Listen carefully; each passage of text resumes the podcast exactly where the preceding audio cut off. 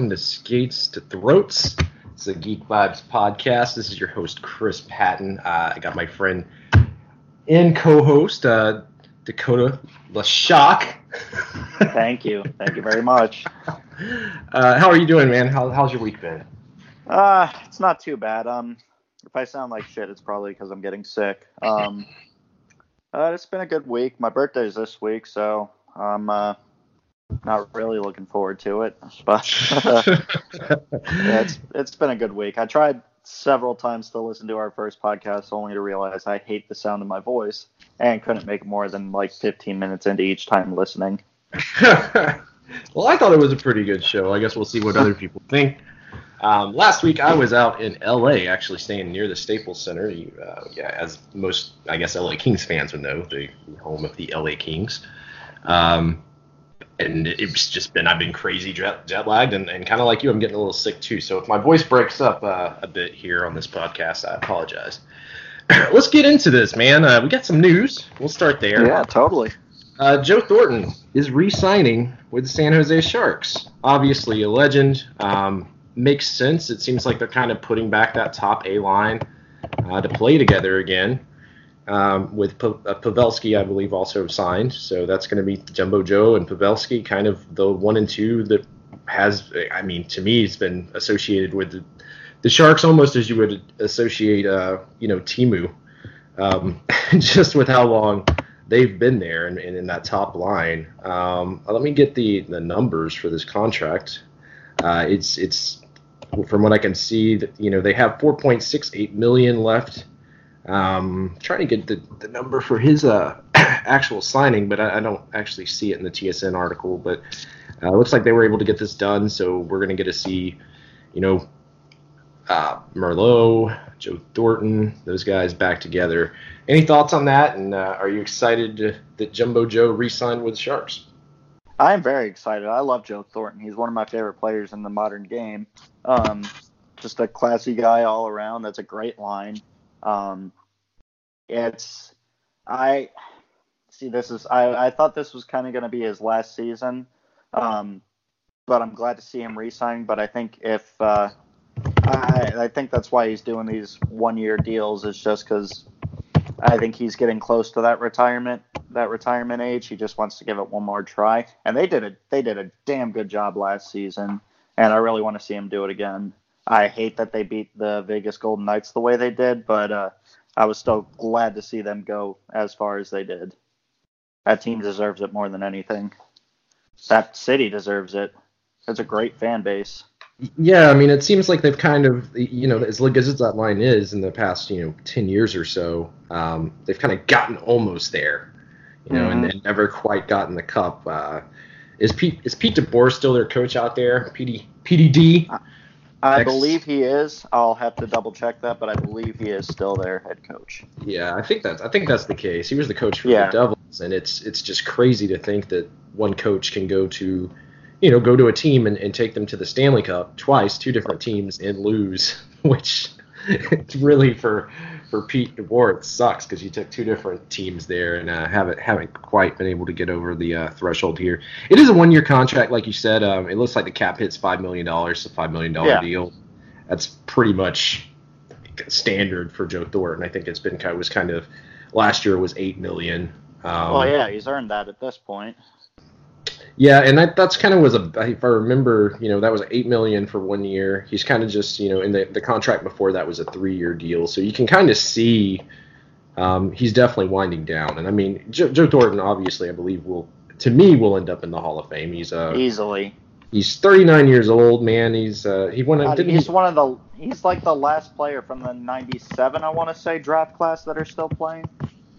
Yeah, it's. He's, he's been around for a minute and he's a great player. He's a great dude. He leads that team. Like if you ever watch any of these Sharks, uh, like behind the scenes stuff, like kind of like what they do with the Boston's with the behind the B, uh, dude's just an all around leader. Like it's crazy. When uh, Pavelski was injured during the postseason uh, this past season, I believe uh, Thornton was the one that went in there and I think he said, uh, "You guys better score three fucking goals for Joe." Um, and they came out and they did it. The guy's just a hell of a leader. and someone I definitely see going into the Hall of Fame with no question. Yeah, I mean, he, he a hell of a leader, and um, you know he great know, beard too. Yeah, that's what I, that was the other thing I was going to say is that that beard is uh, legendary. Exactly, it is. legendary status. Any more th- thoughts on on Joe Thornton? I think we kind of covered where they're sitting, but yeah, uh, no, I gotta. I said I said what I needed to say. I think the world of the guy, and I can't. Uh, if this is his last season, uh, I hope to. I hope the hell he goes out on a high one. Yeah, and I mean, last season he did okay. Uh, it was what he had 16 goals, 35 assists, 51 points. Obviously, you know the reason he's getting five million is because of how important he is to that team mm-hmm. more than anything else. Because at this point, I don't think he's a five million dollar player.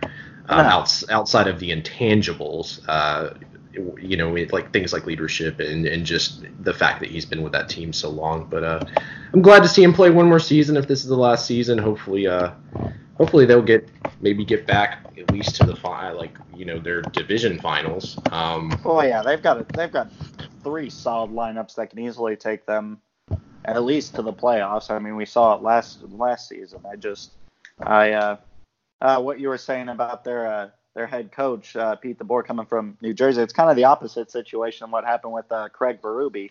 Uh, Craig Berube was the head coach of the Flyers for a while, and uh, he he got us to the playoffs a couple of times, but uh, he managed to go to St. Louis and bring them the Stanley Cup, and I thought that was crazy. Yeah, just works yeah. for some coaches.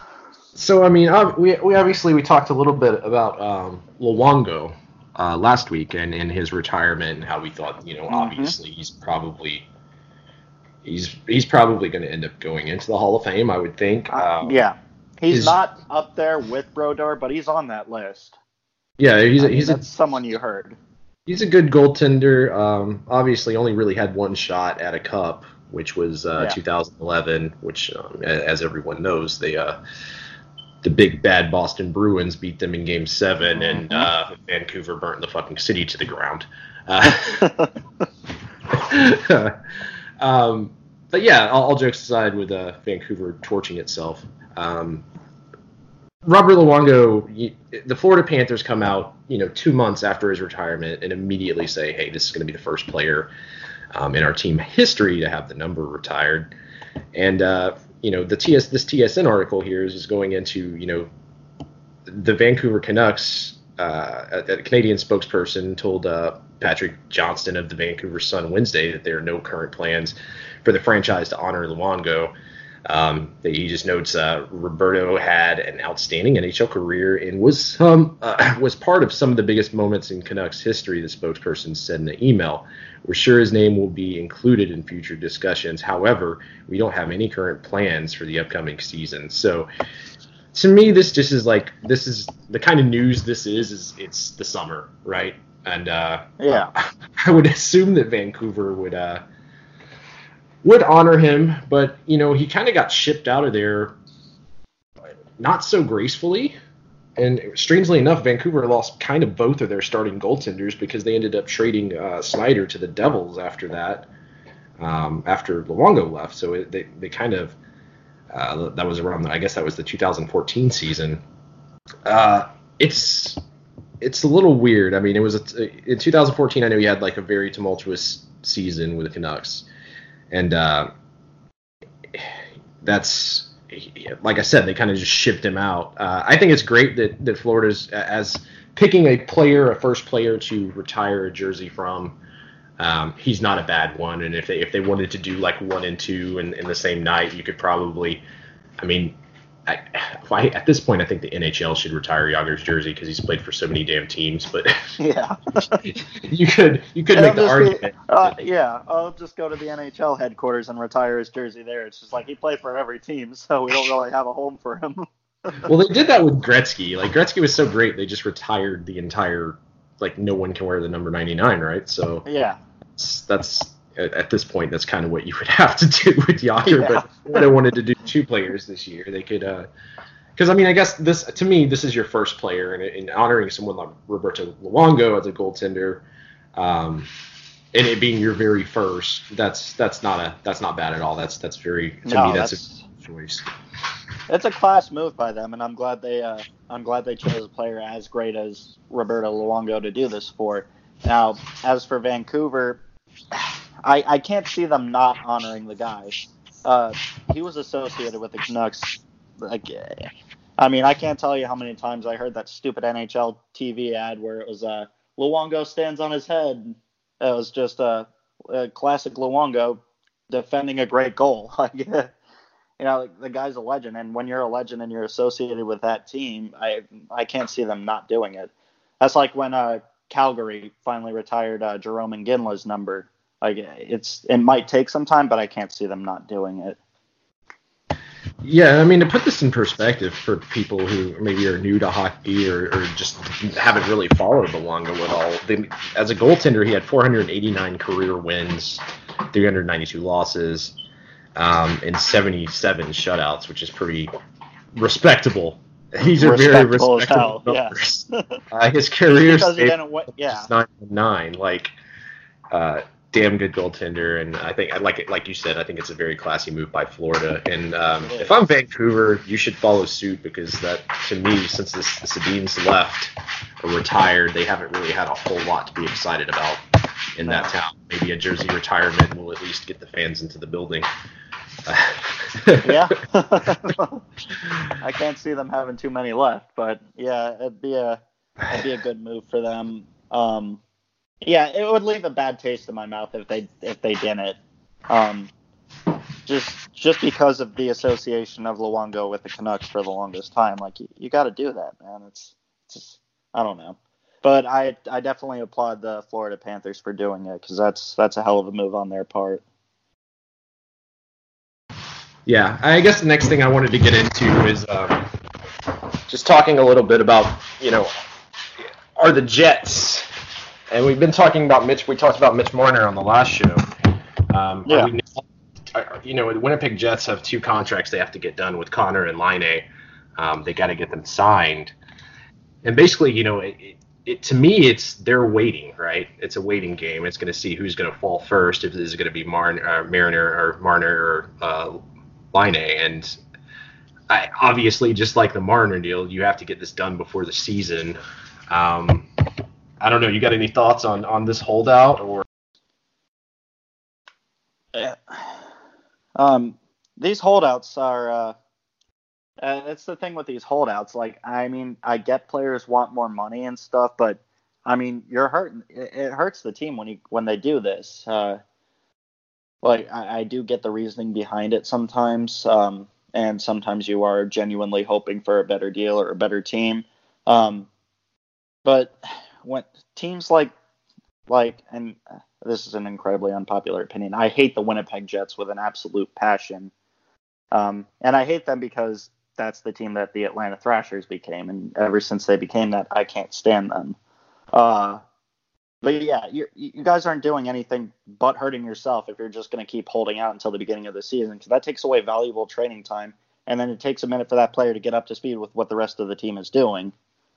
Um, so yeah, it's definitely a deal that needs to get done with a quickness. Uh, uh, whether or not they do it, I guess it remains to be seen.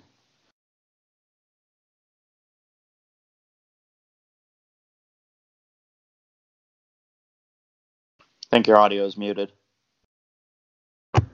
Yeah, so with with Laine, I think more so than Connor, you have to get that deal signed before the beginning of the season, before you get too many games into this thing. Because if without him, it's like like I said previously, that team is not the same team, um, and you know it's gonna it would cost them games, and you don't want to start out, you know, losing over half of your games at the beginning of the season or falling uh, yeah. falling behind in any kind of deficit.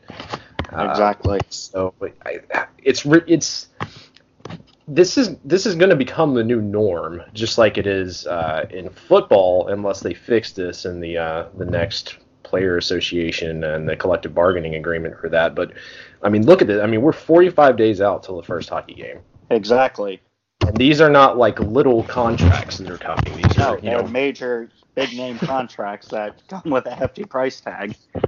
Yeah, and, and I mean, there's just going to be a lot that, that has to get done. Um, yeah, so I don't know. It's interesting. Obviously, right now with it being the off season, outside of these holdouts, there's not a, a ton to talk about uh, news wise. But um, I guess a big thing uh, as far as signings go, the Hurricanes signed uh, Waddell to an extension as their GM, which I think makes a lot of sense uh, with the run yeah. that they've had and and kind of how they rebuilt that team, um, which is pretty nuts.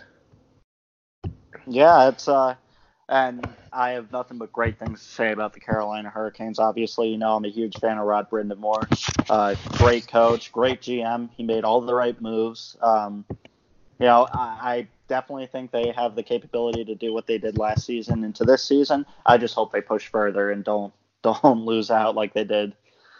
They like they did this past season because that was that was pretty that was pretty heartbreaking to get that far and then get swept out to sea by the freaking Bruins.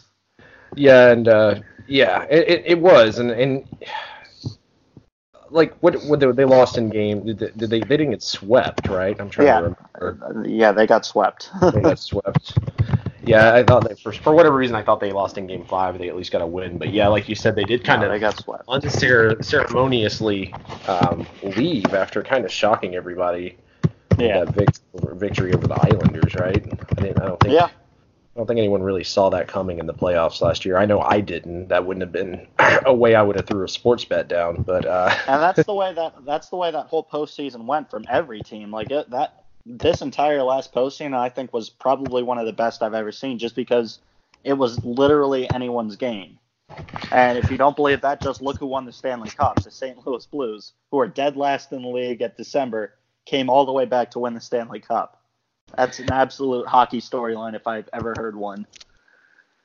Yeah, it was. It's it was. It's definitely a little bit strange. Um, as far as the playoffs went last year, because like if you would ask me at the beginning of the season if I thought the Bruins were anywhere close to sniffing getting that deep into the playoffs, I would have told you you were insane. Just because you know Chara's very old, they uh, have an old core of forwards. They to me they haven't really added a ton of new pieces it's kind of just your standard. Here's our Boston Bruins team um, that yeah. they've had for years and years, and um, apparently that worked this year. I think it uh, speaks so, to the uh, to the offensive coordinators and the defensive coordinators and the coaches. I mean, it, it speaks to what they do, how they do their job. If they can keep a team like that going, and you know, I was I was rooting for them in the Stanley Cup. I mean, it was I I liked seeing the St. Louis Blues win again, Craig Berube. Um, but it's kind of heartbreaking to see them lose like that. But like I, it, it in this game of hockey nowadays, nowadays, it is really anyone's game because the game has gotten so technical and so fast that it's it's not a matter of ah this team's been terrible for years. They're going to be terrible. You could have a team like the Edmonton Oilers, and I'm not I'm not saying the Edmonton Oilers are going to do much this season. I don't think they are. Um, but they could they could theoretically, if they have the right coaches and the right play style, they could make a run into the playoffs. Like it's anyone's game now. Yeah, and with Ed, with Edmonton, I mean they they're that example. You know they're going to live and die by McDavid if McDavid has a good year. Yeah, injured. Exactly, they're going to ride that horse until he's gone. yeah, I mean as long as he's as long as his legs are still attached to his uh, his waist, he should yes. be he should be all right. um, all right, so I mean I guess it's kind of crazy to think about. We'll talk about um, a, you know Marner here a little bit. I don't want to get it too much into that contract holdout because it's if we do that every week, we're going to end up talking about it. but uh, it was brought up. The Marner that, Holdout podcast. Yeah. so um, Tavares did a uh, did a charity event for Nick, uh, Nick uh, Foligno's charity event on uh, I guess it was on Sunday last Sunday, and uh, they basically he he was asked about you know if he thought Matthews or, or him should be or you know Matthews or um, Mariner or him or you know should be the captain, and he basically says, uh, and, and they also mentioned you know Dion Phaneuf is the last person that held the C and um, for the Maple Leafs. They haven't put a captain on their team in four years, which seems kind of nutty, but also like I don't, you know, you in the locker room that doesn't matter as much, right? Like you, you no. know, you got the guys that are going to speak up and be that exactly that guy. I mean, Tavares to me was on that team probably is that guy now. Um, but he just said it's basically, I think it's very special and a significant role being with the Maple Leafs and the history of it. Uh, there hasn't been one here for a little while, so certainly there can be a lot made about about it. Uh, but we have so many good quality people and players in our locker room, we know it's not going to change. Uh, so, like, basically, you know, he, he, he just kind of deflected it a little bit. And, and then he said, I think how we go about our daily business or how we focus for the season and how we prepare, we just kind of be together, work together, try to help each other. When management feels that it's right, they'll make that happen. So he, he kind of just like played it off as, uh, you know, we're we have captains, we're all a team. The captaincy doesn't mean that much, but uh, I I think they do need to put the C on someone. I don't necessarily think that it needs to be Tavares. Um, I think ah. that he's probably the best choice just as a veteran presence and a well-respected player in the league.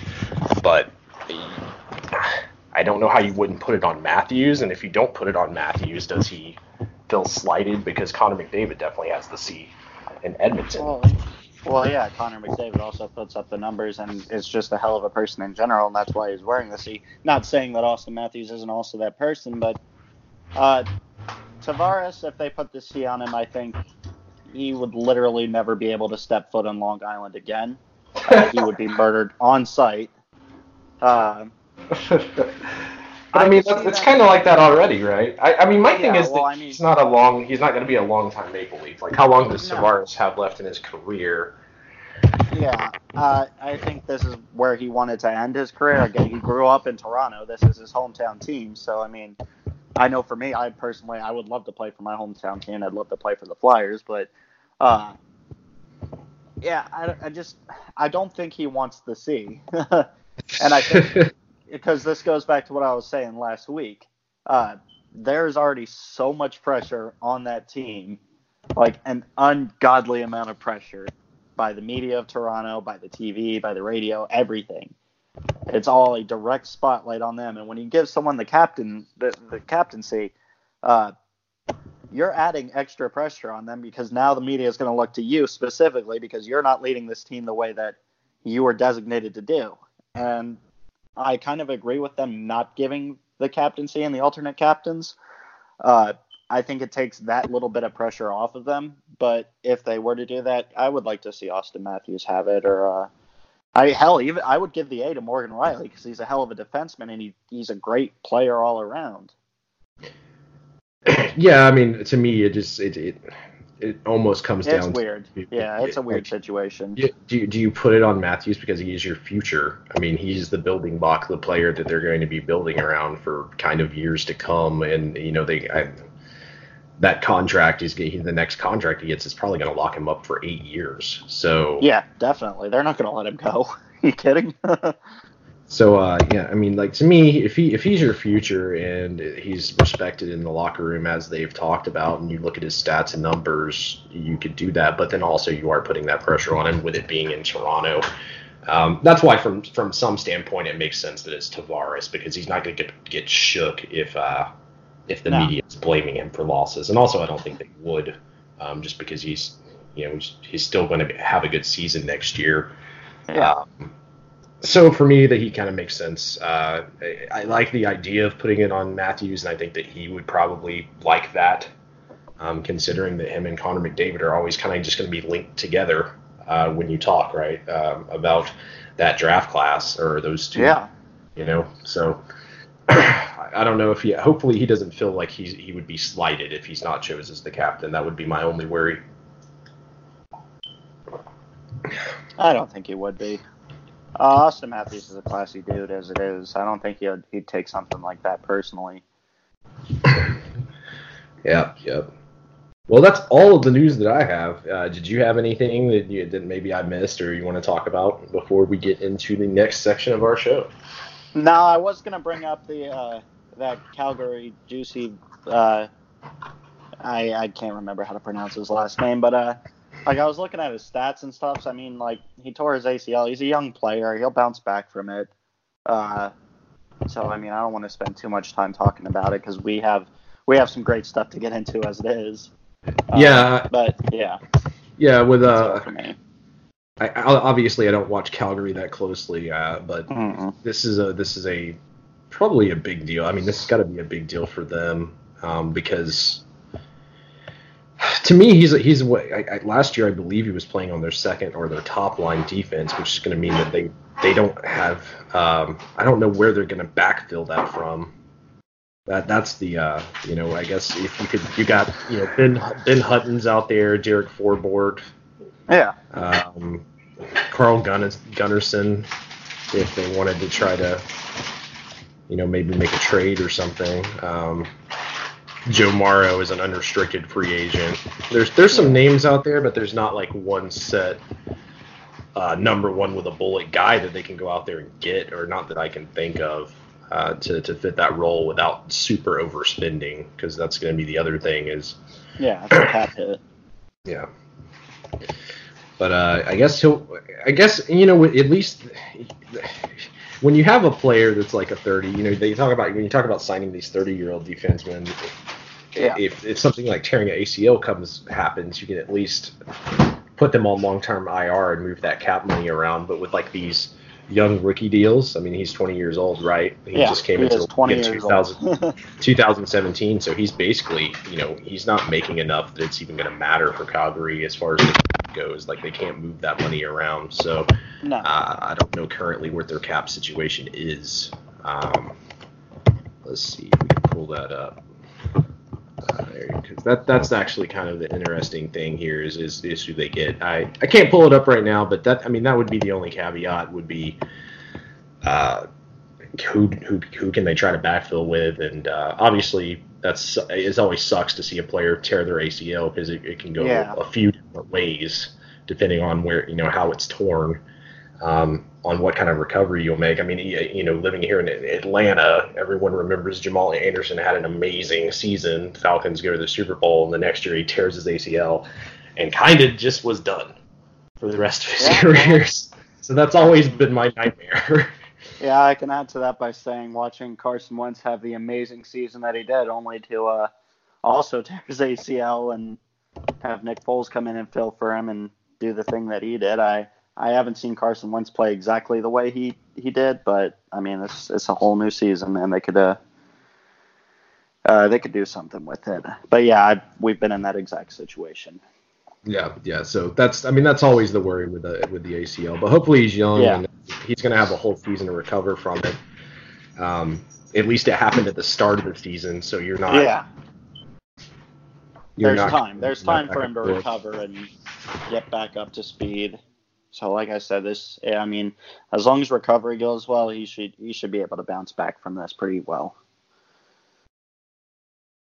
Yeah. So okay, for people that haven't listened to the show, we generally, you know, we're we're gonna try to talk rivalry each week. Sometimes there'll be big rivalries, sometimes they'll be small, sometimes they might just be two players that don't like each other. Uh, but you know, last week we did Flyers versus Devils, which was more just because uh, I'm a Devils fan, you're a Flyers fan. Uh, our other co-host who can't wasn't be wasn't able to be with uh, with us today, Sean. Uh, he's obviously a Devils fan, so it made the most sense for that to be the first rivalry.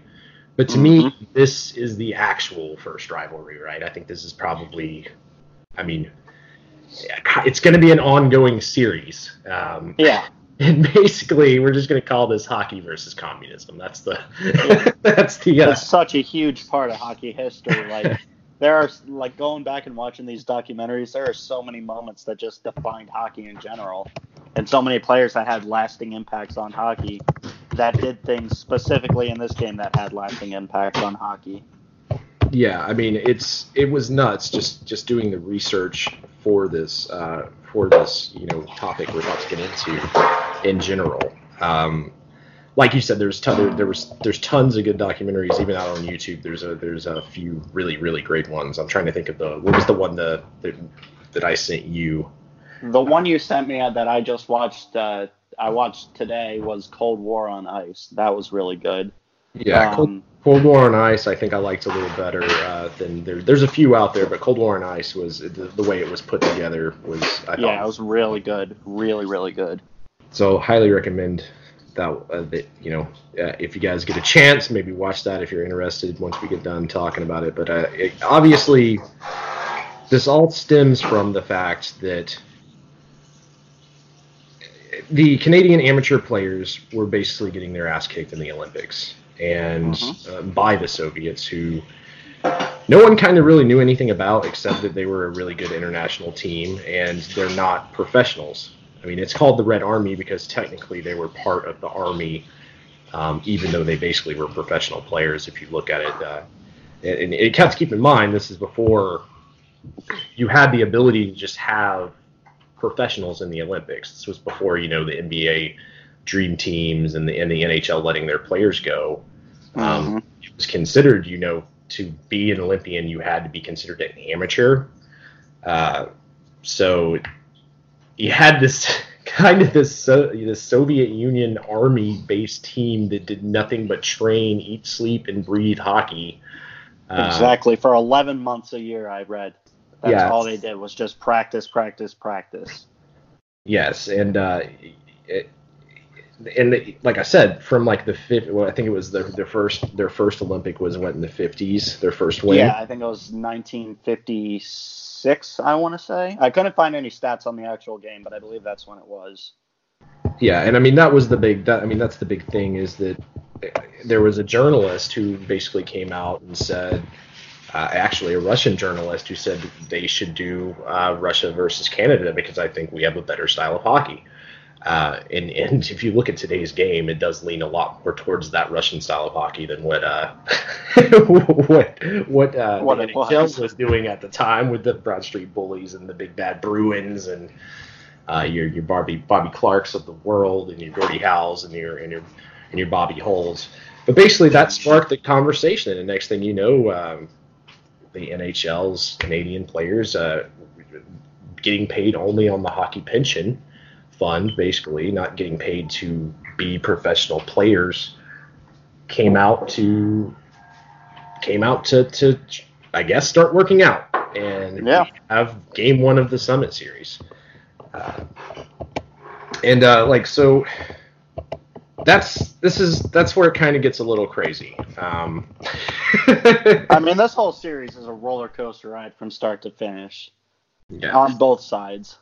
So right off the bat, going into Game One, which is September second, nineteen seventy-two, uh, Canada basically the way they handled it was assigned the first four games in Canada, and they were uh, they were the home team for all the games in Canada, while the Soviets would be the home team in Moscow. So basically, home and away, but they they didn't fly back and forth.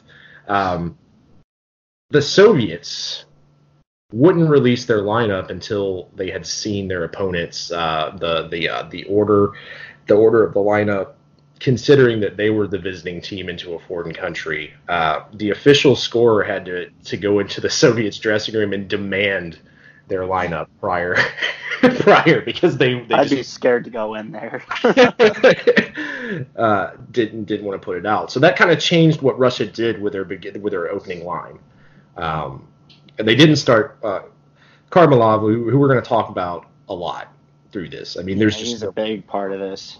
uh, um, and, and and right off the bat, you get Phil Esposito scoring 30 seconds into the game.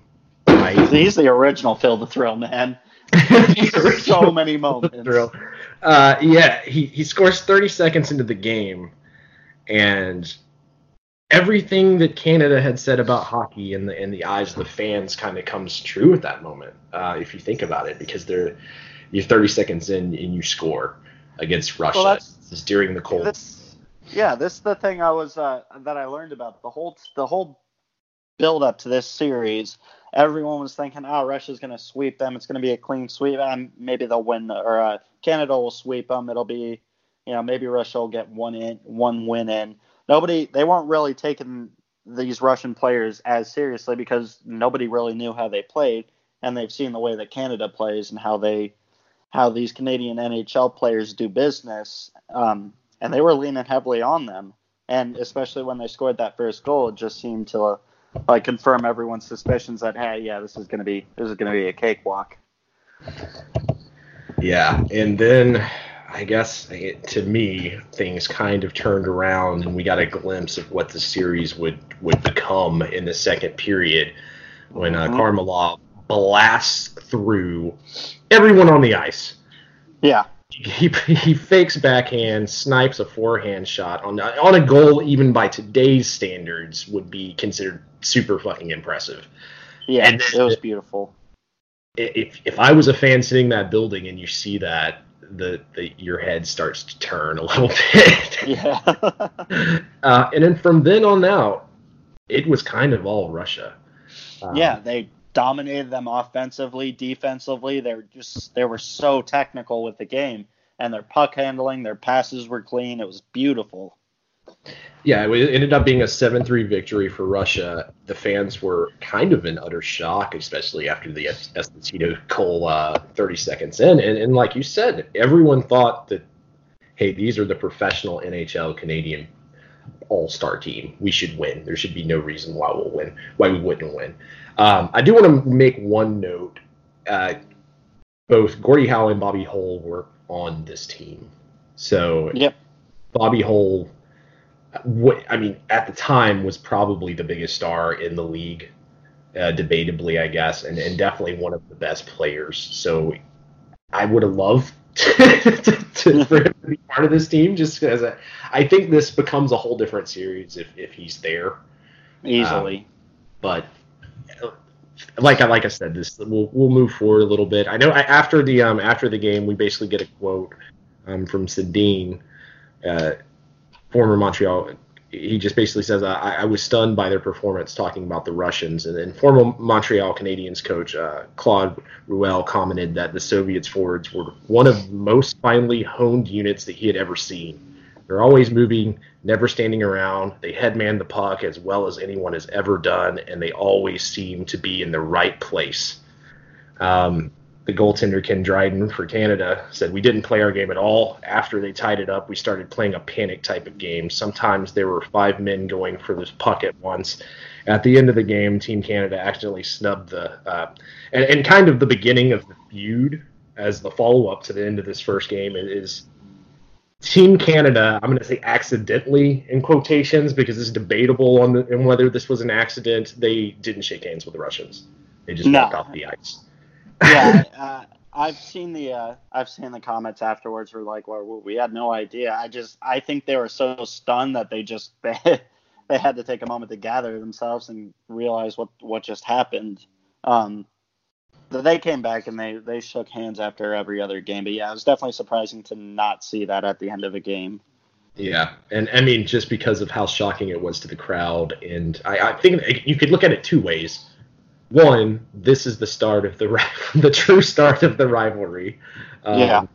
Or two, I mean either way you look at it, it's Canada was shocked, right, in general. So Easily. uh, it's it's kind of a crazy thing. Uh, the game number two. This is where Canada just didn't take any shit. This is this your typical 1970s NHL hockey. Mm-hmm. They beat the absolute fuck out of Russia. Yeah.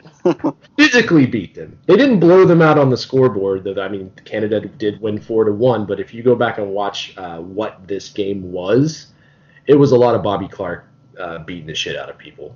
Um, yeah. Not even not just that. You had uh, Wayne Cashman doing it. You had Peter Mal- uh, Malovich. yeah. Mahovlich, yeah.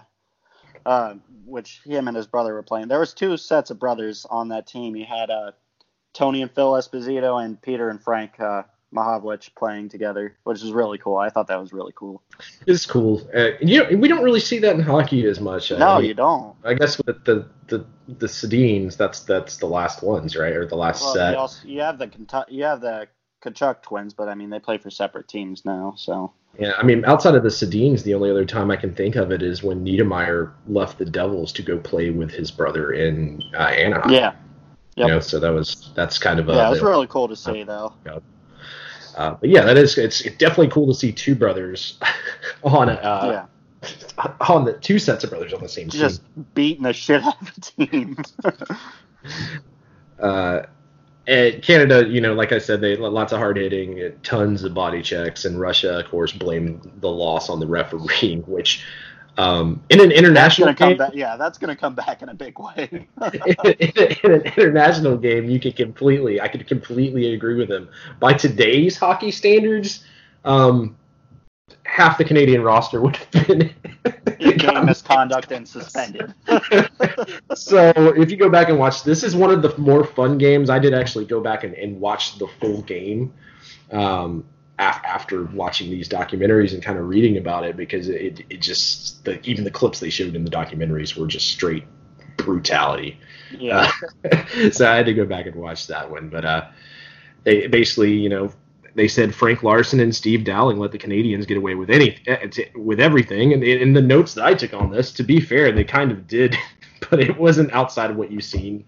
Uh, what you've seen during that time period with you know any of those top six teams or the original six with Montreal or Boston or uh, the Rangers and, and, the kind of games that those guys would get into. I mean, that's it. That was just hockey during that time period, and obviously playing on the Olympic stage, it was a lot different. Um, and I, I guess we'll, unless you have any comments on game two, I'll, I'll move on to game three. No, no, totally. Game three is really good too. Yeah, game game three. Uh, Canada takes a, a three to one lead, and it kind of looks like it, it this was going to be all Canada for the second game yeah. in a row. Um, and then Kharlamov dekes Esposito uh, out of his fucking pants and scores on a shorthanded goal. and then my, oh, note, in my notes, Vladimir Petrov was the one that did it. Petrov. It was a beautiful deke too. There's two shorthanded goals in this game. Oh, I may be thinking of the other one then. Yeah, yeah. There was two shorthanded goals, and that's that's what that's what's kind of crazy. Um, I, I, I, after the game, Esposito said, uh, or, or not Esposito, the coach uh, Ferguson said that uh, that they had gotten overconfident. He was like, I was fooled. I, I felt that after we had taken the three to one lead, the final score might be something like seven to one. But those two shorthanded goals you score one shorthanded goal, it can turn it all around, but two, that's almost fatal. So that kind of sums up what that game is. It did end up being a draw. Um, yeah, this was the only tie of the series. The only tie of the series, which I mean, basically, I don't know if that was. It's always it's weird that it's an eight-game series to begin with. Yeah. I guess they would have ended it in seven if it, or four if Canada swept. I, they didn't it was an exhibition game. And these were all yeah. supposed to be exhibition games. So I guess they would have played all eight regardless. Um, but that, I mean, that the eight game that they thought of an eight game series is kind of weird, other than you get four in, in both countries. But yeah, I mean, that's that's another thing to keep in mind with how brutal these games were. They were supposed to be exhibition games. the only thing that was really on the line is is nation, your your national pride, the pride for your country. Yeah, exactly. This uh, is like bragging rights. And two different ideologies, right? Uh, mm-hmm. Is is is hockey better as a communist sport? Does can communists pr- produce these, or can communism produce these high level type athletes? Which, uh, as we noted, I mean, they're called the Red Army uh, yeah. for a reason. Uh, I mean, at this point, Russia was churning out uh, athletes in any sport uh, during this time period to kind of drive that home. Um, yeah, look at Rocky Four, man. yeah, it was terrifying. yes, yes, and I mean, and, and, and you know, it's it's kind of crazy to think that these games meant so much uh, to to that to, to, during that time period uh, in Canada. But going back and watching and reading and digesting all of this information, it's you, you you you hear these interviews where people talk about it and they talk about like where they were, what they were doing, what they were wearing. Almost it's like it, yeah. if you ask someone here like where they were when JFK got shot, like an older, you know, like my grandfather, for instance, would be able to tell you that. Um, it's kind of the same thing, but with hockey, which is I can't really say that about any sports moment in history, really outside of outside of you know my team, the team that I follow, but I can't think of like a right offhand. I can't think of another huge sports moment that just it just pops up in my head. Like this is like this is historical more than like just a, a moment in, in sports. No, I can. I mean, I got the Eagles winning the Super Bowl a couple years ago, and that was That's gonna be like a national holiday in Philly. Yeah, I mean, wait 25 years for them to win a Super Bowl, or Yeah, 24 years to win a Super Bowl. And I and I have those moments too. Like uh, as far as like it, just teams that I like, Yeah, not just like not like on a national level. Like, like another one would be the Miracle on Ice. Where were you when the Miracle on Ice happened and stuff? Uh, it's there hasn't been a moment like that in recent times that I can think of either. yeah. Uh, so game three ends in a draw, and we move to game four, which was Oh, game four! Uh, so What a shit show! uh, it, it, we should know, as we as we mentioned earlier, Russia trained all year round. They played on the same team all year round. They didn't really travel except No. play in the international games that they played. Um, so they've been training for 11 months, regardless of if, if this series happens or not. Essentially, yeah, the Canada team was kind of thrown together in like two months. yeah, and they had like two weeks to get like start training and stuff. Whereas the Russian guys, they heard about this, were like, oh, okay, I guess we'll just train more then. And it shows too with these games. It shows the level of discipline and training that the Soviets had over the Canada team. Yeah, and I think this is the, the you know this is where the conditioning This is the crowning moment. Yes. um, because these games going you know so close together, Russia just outskated Canada all over the ice. They weren't able to play that NHL style they did in game two and three because they just couldn't keep up with them. I mean, to me, they just really uh, like they. This is it looked like that Russia was playing high schoolers. Um, and you could tell it's just it's it was just conditioning. It's also the way that they were getting on and off the ice. Um, it's it's kind of crazy to watch, but yeah, I mean, the big moment from this is Russia wins five to three. Canada Canadian fans, Canada gets booed off the ice by their own country.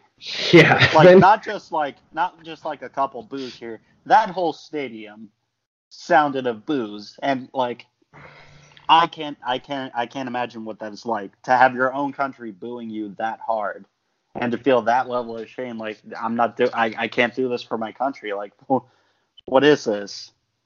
Yeah, and I'm and- sure you want to get into uh you want to get into Esposito's quote at the end of the game because goddamn legendary is what it is. it is. This might actually be the most famous speech in uh, not just hockey history, but can- can- history in Canada. In sports, yeah, uh, all with sweat pouring off of him. yeah, I mean, you can tell this. The, the, these guys did play their hardest. They just got Yeah. and beat, and it shows as Phil Esposito is talking. He's just drenched in sweat. It looks like he poured a water bottle on its head. Uh, yeah, and he, and he basically just says to the people across Canada, "We tried, we gave it our best." And to the people that do us, geez, I'm really, all of us guys, really disheartened. We're really disillusioned, and we're disappointed at some of the people. We cannot believe the bad play we got, the booing we've gotten in our own buildings. If the Russians boo their players, the fans, the fans, Russians boo their players, some of the Canadian fans. I'm not saying all of them. Some of them booed us. Then I'll come back and I'll apologize to each one of the Canadians, but I don't think they will. I'm really, really, I'm really disappointed. I'm completely disappointed. I cannot believe it. Some of our guys are really, really down in the dumps. We know we're trying like, we know we're trying like hell. I mean, we're doing the best we can, and they got a good team. And let's face the facts. But it doesn't mean that we're not giving it our 150% because we certainly are. I mean, the more every one of us guys, 35 guys that came out and played for Team Canada, we did it because we love our country, not for any other reason. No other reason. They can throw the money uh, for the pension fund out the window. They can throw anything they want out the window. We came because we love Canada, and even though we play in the United States, we earn money in the United States. Canada is still our home, and that's the only reason we come. And I don't think that's it's fair that we should be booed. I agree with them 150%. Like, as someone who just loves the sport of hockey in general, like, there are games where you're just not on. Like, everyone has those days. And to have your entire country literally booing you out of the building, that must be an absolute kick to the nards if I've ever seen one. Yeah, I mean, if you and, and obviously I can't do this the justice that Esposito does, um, but I definitely highly recommend if you, if you if you're listening to this and maybe you don't want to watch a full documentary, at least pull up uh, that that backhand from game one. yeah. Yes. That's beautiful. And and uh, this speech because it kind of outlines a lot about the series in general, and um, and, and that kind of heads us into to game five, which is in Russia. I will note Are we going to talk about the uh, two week hiatus here? sure, Uh, when they went I- to Sweden? yeah. If you want, if you want to get into that, I don't have that pulled up in front of me, but Yeah, there's a there's a couple of things I wanted to mention with them going to Sweden. So after after this game, obviously they had a uh, a two week break for them to rest up, get some conditioning, and they also had a couple of exhibition games with Sweden. And the funny thing is, they went into these Sweden games thinking it was going to be like easy and stuff, and no, Sweden was just as hard as Russia, and they fought too. They they beat the shit out of each other. Uh, I think uh, who was it? Wayne was it was it Wayne Cashman? I said who got stabbed in the face with a with a stick. yeah, someone had filed a stick down, Yeah, right? someone filed a stick down and stabbed him in the face with it, like right in the mouth. Like he had to get 150 stitches. Ah, I'm like that. I, I should note that this is a literal skate to the throat moment because that is that is that is what I love about hockey. Yeah, and and, and I, re- I remember like reading about that and, and kind of that, that that moment from the documentary. But the crazy part is he wanted to play, and he was yeah, heart- exactly. he was heartbroken that he couldn't play. This man so He so got stabbed in the face with a with a hockey stick, and he still wanted to play. that's love that's love for the game and love for your country right there. And I think that says a lot of Canadian team, and also um, was it? I think I believe it was Guy Lapointe's wife uh, has a child during this, and the entire team shows up to the hospital. So these two Yeah. weeks are important in Canada gelling as a team because they almost became a brotherhood after the Esposito speech. Exactly. Um, and then, I mean, that takes us into you know the Ice Palace in Moscow, Russia, Game Five. Three thousand Canadian fans show up to this. I think probably, you know, a fire was lit under them by that speech, so they decided to come to Russia. Uh, obviously, that's kind of crazy um, for anyone to be traveling from either you know from the United States or uh, or Canada during that time period, just because. Just because it it is crazy. the, yeah, the it's Cold War. crazy to me to see the uh, to see Canadian fans acting like normal hockey fans, and then to see the Soviet fans just completely stone faced and looking miserable. Because I guess at that time they weren't allowed to like cheer for their teams and stuff. It wasn't allowed. It was public expression. And as again, as a hockey fan, I can't I can't imagine not being able to cheer for a team. Yeah, and there's some great moments in Game Six and Seven around the fans, and also um, one of the press writers, Yes. um, which we'll get into. Uh, but we'll start with Game Five because Game Five, the Soviets won five to four, but this was by no means what we saw in Game Four. This was uh, No. Canada uh, starting to look like a better team, and uh, Bobby Clarke just came out and said at the end of the game, "We're not a defensive club yet. We tried to play defensively." Which- I love him so much. Just right to the point. that's that's the best quote I could pull from uh, Game Five. Um, I will I will note that during Team Canada's stay in Moscow, the team's treatment uh, was the source of, of tons of complaints by the players. Um, when leaving Sweden, the team was informed that their players would stay at one hotel, their wives at another. Yeah, I'd be like, nah, man, I'm So- good. So Canada just said, "Fuck it, we won't go." yeah. You guys want to play games? uh, so then the arrangements were changed to keep the players and the wives together um, at the Intourist Hotel, which is just a, a hotel in the Russia at the time. But there were also things like the food that they had were was like half portioned, and they were supposed yeah, the to. food that they brought from Sweden was stolen. Like all their beer and all their meat was stolen. I'm like, man, come on, the beer. so that's things to, to note. It's probably why they won because Bobby Clarke wasn't able to get any beer in him, and he was fucking pissed the rest of the series. Uh, I think we should also mention during the opening ceremony, Phil Esposito completely eating shit off of a flower stem. Yes. And then looking graceful and blowing a kiss to one of the Soviet officials. like the absolute legend that he is. Yeah, I mean that that was like I had never seen that moment before. Like I've, I've you know I've watched some of these games, but I had never seen the Phil Esposito bust ass on ice moment. That's the greatest thing ever. um, and he just took it like a champ and got up and played the exactly. game. he, made so, he made Soviet military officials laugh. You Yeah. know how hard that is? So when you when you look at the if you look, even if you just look up the photo for all those all those out there listening, he's literally laying on his back like if you flipped a turtle upside down. he he definitely he just falls ass over tea kettle. That's the best way to put it. yes. Uh, Over a flower stem. We're gonna go and, and so just to just to keep everyone you know up to date. Right now we have two Russian victories, one tie, and one can- Canadian victory. Yes. So things are not looking good for Canada to truly win the series. They need to win the next three games to win the series. So that just kind of sets the tone for Game Six, which I labeled the turnaround. Yes. yes. Canada wins three to two. Um, I got some quotes here from uh, the the sports editor of the Gazette. Uh, Canadian players Ken Ken Dryden and Brad Park turned in their first big games of the series. Dryden ended a personal losing streak to the Soviet teams dating back to his amateur career and two previous games in the series.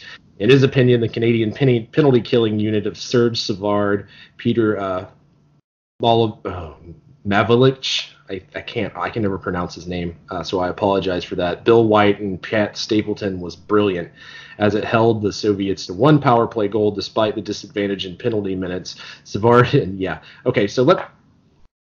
Savard himself was uh, recovering from a fractured ankle during the series, according to commentator Brian Conacher. The Team Canada had adjusted this game to not play dump and chase, but insisted uh, instead retain possession in the offensive zone. So basically, if you look at the comment from Bobby Clarke saying, "We tried to play a defensive game. We're not a defensive team." Yeah. Uh, that that's what. Well, they changed it. yeah, exactly. And they adapted to it so well, and it opened up what nobody suspected for Paul Henderson to be a great freaking sniper. Like Yes. he was there on every breakaway. Every time Soviets had an errant, errant pass, he was there to catch it. And he was just lethal with it. And we'll see towards we'll see how big of a how big of an impact that makes on the series. But I think I wanted to mention I think this is the game uh, that the refs were called out for being biased. And uh, J.P. Parise, father of Zach Parise, uh, your Devils, your longtime Devil player, uh, he actually he chased down the ref and threatened to beat the shit out of him, and was Yeah. kicked out of the game. he uh he JP was not he was wasn't a fighter. Bobby Clarke or he, he wasn't a fighter. He was kind of known No. as mild tempered. Yeah. In this He moment, like he went to raise his stick like he was gonna smash the dude with it. yeah, he like pulled his stick up like he was about to swing it like a baseball bat and kind of just faked the swing. And I'm sure that referee shit himself because I he did. He would have. I would have shit myself. um, obviously I, there's two big moments in this game. Yes. More. it's kind of the beginning of a hero, uh, which is Paul Henderson, because Yes. its importance for Team Canada going forward in this series uh, is absolutely incredible. I- And according to Conacher, he said for the first time, the Soviets had opened a door, a crack, and Team Canada had rushed through like a freight train. Um, and and that, I kind of think that shows the, the Henderson goal. But Exactly. While maybe the refs were a little biased uh, in this game, you know that's the thing about hockey is sometimes it gets regulated in in other ways. I just I I can't imagine like you know these referees were sat down at one point in some dirty ass KGB room and they were told you're not gonna fuck this up for us, are you? Like yeah, I, I I would be terrified. I would I wouldn't be a I wouldn't be able to ref. I couldn't. That'd be terrifying for me. so You want to talk about the uh, slash? Yeah, let's talk about the slash. Karloff is just getting the shit kicked out of him by Bobby Clarke the entire game. He's uh he's in, he's uh he's deking towards the goal, and Clarke just fucking Fucking hunts him down. Hunts slashed him down harder than I've from ever seen. across the ice and breaks his ankle. breaks his fucking ankle. Um, the the lifelong or the question, I guess, for any fan during this time period, and there's two different ways to look at this, is Bobby Clarke was very smart and eliminated the best player on Russia. Exactly. That's Or a you- move. or you could look at it from the refs were very biased this game, and Yes. Bobby Clarke enforced ju- justice on his own. Right. So there's two ways to look at it, and either way, it's not. It's not good if you're a Soviet fan. That's for sure. It's That's uh, bread and butter right there that just went down. Yes, uh, I will. It's crazy to think about, but this man came back out and tried to play the game on a broken fucking ankle. Yeah. And I just want to, yeah, I want to say as a as a side note to this, Valery Kharlamov probably would have been one of the greatest players in hockey if he didn't die at the very young age of 33. Um, I believe he was also a part of the Miracle on Ice team for the Soviets. Uh, dude was an insane hockey player, uh, and he passed away in a car accident at the age of 33. So I just, it always makes me wonder what what could have been if he if he had stayed alive. He probably would be one of the greatest players in all of hockey. He Yeah. a hell of a mark too. yeah, and I mean, I mean, if you think about it, there's a reason why that you you have that, that Ilya Kovalchuk wears the number 17. Exactly. Yeah. you know, Dude was a hero. uh, so I a actually literal hero. in the beginning of my notes and just from the game one notes when we were going through this stuff, I just said this just said Kharlamov might be one of the greatest hockey players of all time. Yeah. because he was fucking phenomenal to watch. If yeah. pairing his game, I would I, I would say uh, as far as something from near that time period, you'd probably have to look at someone like Market, uh, you, you know, the Rocket Richard, as far as he skated on the ice and, and uh, played. But It looked almost modern. If you if you look at his old game footage, it's like modern game footage. It looks like the way he skates and the way he handles the puck. yeah, I mean, that's, I mean that first goal that we talked about, where he you know fakes that backhand and goes forehand. Yeah. it is like I said, it was impress. It's an impressive goal even by today's standards. Like it, it was really fucking great. So Yeah. uh, obviously, rest in peace. That it does suck that he had such a short career because Yeah. uh, I mean we have a while to go. I think what was it seventy eight that the first Russian player de- de- defected from Russia to play in the I think NHL. it was a little later than that because it's 79. Uh, Montreal was trying desperately to get a Vladislav Tretiak, the goalie for the Soviet team, over, and they weren't letting it happen. I think it was right at the start of the 80s when uh, they they started allowing it. yeah. Um, okay. Maybe maybe there might have been a defection. I'm not I'm not 100 percent sure though. So uh, just to just to follow this up, I'm going to give you both players' points of views. We're going to get Bobby Clarke's and then we're going to get Kharlamov's as well. Um, we were going for the puck together. He pushed me with a stick, then turned around and skated away. I caught up with him and hit him hit him on the leg, not thinking at all where and how I hit. I could have hit him on the leg, but don't forget that they did the same things to me.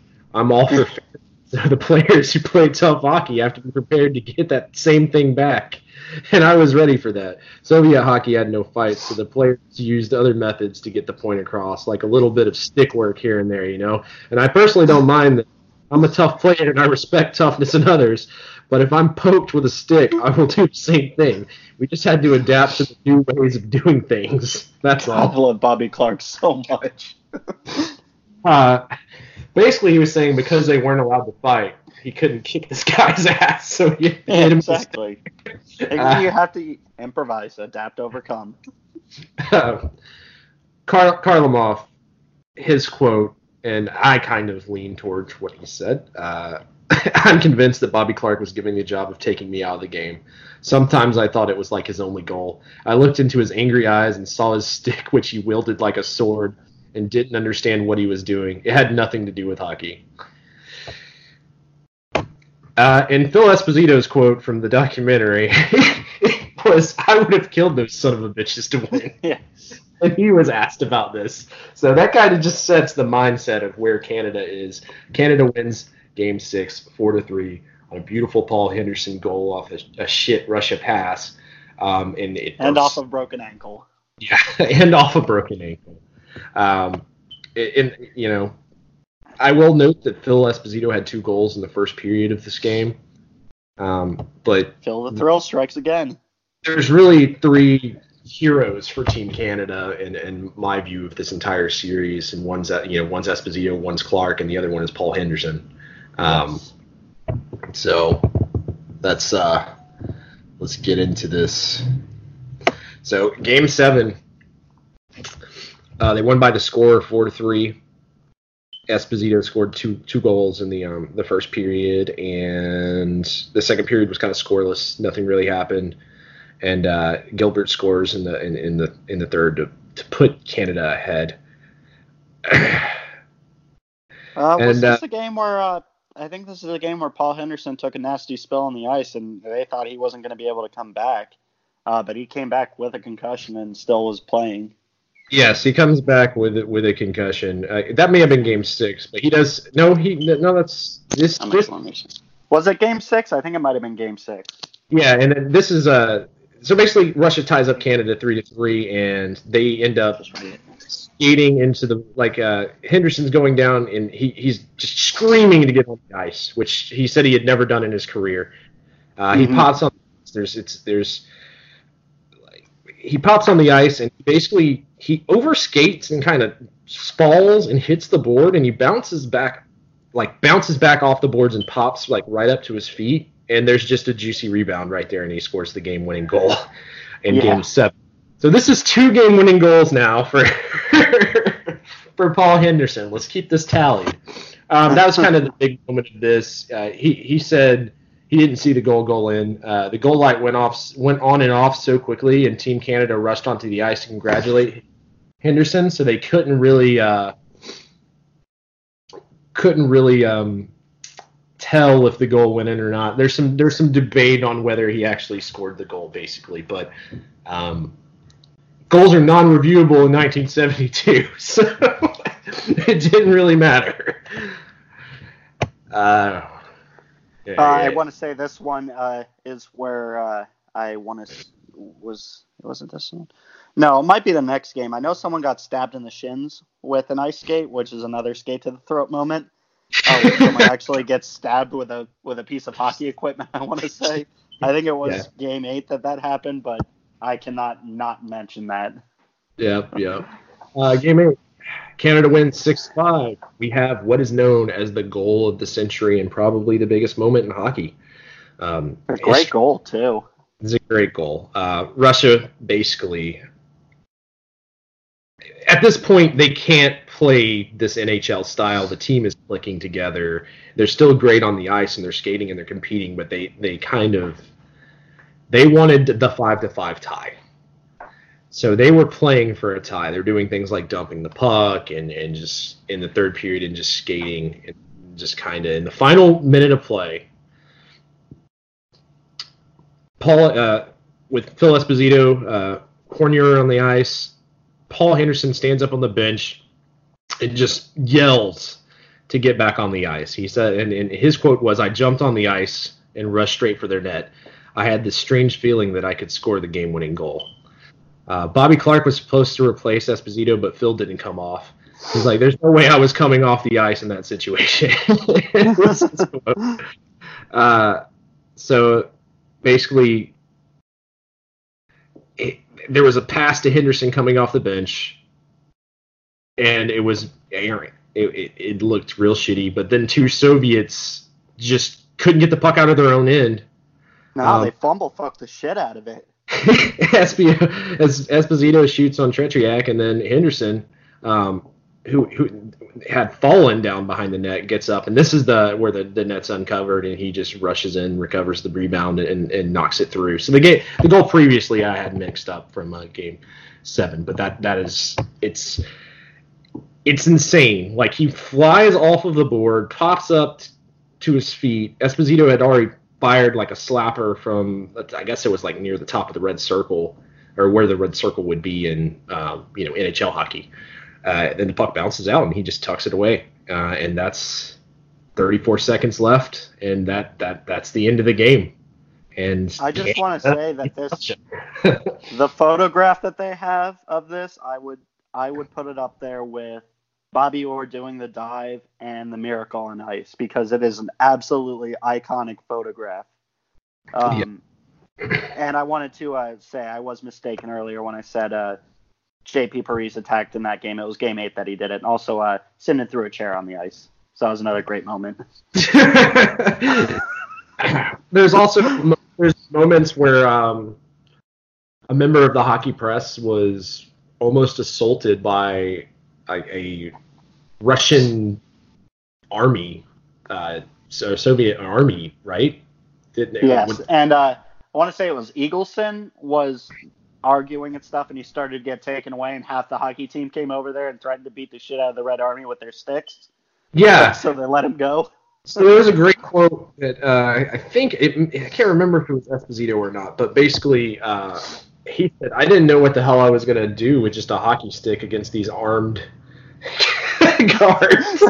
the thing is, he raised it anyway. He didn't get, he didn't care. He just was there.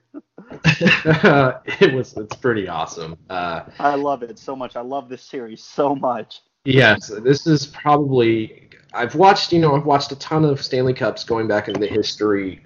Um, obviously, the Miracle on Ice will be part of our next hockey communism show. Yes. uh, but this one, this series as a series, and seeing Canada go from being the heavily favored team to being the underdog and having to win three games straight is brilliant. Um, all of the documentaries I watched about this has been great. Hopefully, we, we gave guys a, a good kind of synopsis of this. But this feud is, to me, this feud is this isn't a feud just that like Canada versus Russia. This is the rest of the world versus the rest of the hockey world versus Russia. So this one I think we had to address and talk about. Yeah. To, to it's one of the biggest of all time. And, and, and we're going to get more into some of the team stuff, you know, team based ones later on. Um, but I I loved everything about researching this, watching some of these games, watching these documentaries, um, hearing interviews with people from Canada is just talking about how much this meant to them as a kid or, or uh, meant to them during that time of their life when they won. Uh, it's it's incredible. I highly recommend highly, highly recommend everyone go check this out. Um, check out the documentaries and, and, and, do some reading and maybe even watch some of the games. Uh, obviously, games six through eight uh, would probably be the the three to watch just because. Yeah, just, just Henderson. Great but, hockey, great moments, great fights. A chair being thrown on the ice, someone getting stabbed with skates. It's got everything. Yeah, it's a little bit of everything, and I think the definition of uh, skates to throat, so to speak. Yes. Uh, I love Bobby Clarke's comment on just well, couldn't we couldn't fight basically, so we had to figure new ways to enforce uh, when the refs split. And I thought that was I think that was a great line, and and, and uh, it kind of plays into that slash in Game Six. I, I I guess coming out of this, the question I would have for you is does Team Canada win three games in a row if Kharlamov doesn't go down with an injured ankle? It's hard to say. I look at this whole series as like an 80s movie, okay? The first half is like, you know, the team's not doing so great. Um, and then there's that intermission where, you know, the montage happens. They're all doing the training and stuff. And I think the end of the montage is Kharlamov going down with a broken ankle and them just coming back and just kicking. Like, there needed to be a moment that brought this team together. And I think that was it. Um, so if he did not get injured, it's hard to say, but I'm leaning towards no, just because I've seen how technical of a player he was and how how he responded to any situation you put him in. So I can't say with certainty that no, they wouldn't have won because it's hockey and you know nobody ever knows what's going to happen in a game. I think it would have been a lot harder for them to win though. I kind of lean towards Canada still would have won. I think it, they just had the momentum going in, winning two games. Yeah. Um, especially doing it in Russia. I mean, that's the other thing is they had to win three games in a row to win the series, but they also had to do it in Russia. As the yeah, away- exactly, and uh, Soviet Russia. yeah, with so homemade vodka. it is a uh, it, it it was a tall task, and and they just it, they just had the momentum. Um, I think that it would have been a different game, and maybe if they're playing for a tie and Kar- Kharlamov is on the ice, they get the tie, and then we just have a tied series, which would suck, and we wouldn't have the nice, almost Rocky Four uh, esque storyline of this uh, of what this series was. It literally plays out like that kind of movie. It's it's insane. It's, I mean, it's like I said, I highly recommend everyone watch this. This had to be one of the first rivalries we talked about. I think we did a Easily, pretty 'cause good job. Uh, It's so huge, and this like not just the Soviet and Canadian, but the Soviet against hockey in general are so many good rivalries because they were such a good team. And Yeah. they lost in so many good fashions. I truly love it. they lost in so many good fashions, but they also dominated the Olympics. Exactly. It's, it's, they, you know, they were They heavily were the Ivan Dragos. They were the Ivan Dragos. um, but obviously, Olympic tourneys turn out are, are a lot different than like a series. Um, and the Summit Series would go on to continue. Like this was a thing that they did throughout, but obviously, This is this is a very famous one. this was the most important one. Yeah, they took a half day in Canada on the last day to watch this game. yeah, they no one worked. They basically said No. they basically said that They shut down the country. so uh, it was a you huge. getting their talkie on? Get out of here. And guys, I think that's it for us today. That was our rivalry. We went over some hockey news. Don't have a whole lot else for you, but uh, Dakota, you got any last things you want to get off before we? Uh, yeah, I, I saw this um, while I was rereading my notes and stuff. Uh, Kompalla, the uh, one of the refs, the one that JP Parise chased down with his stick, he gave an interview after the series. He's like, "When I recall these matches, my flesh creeps.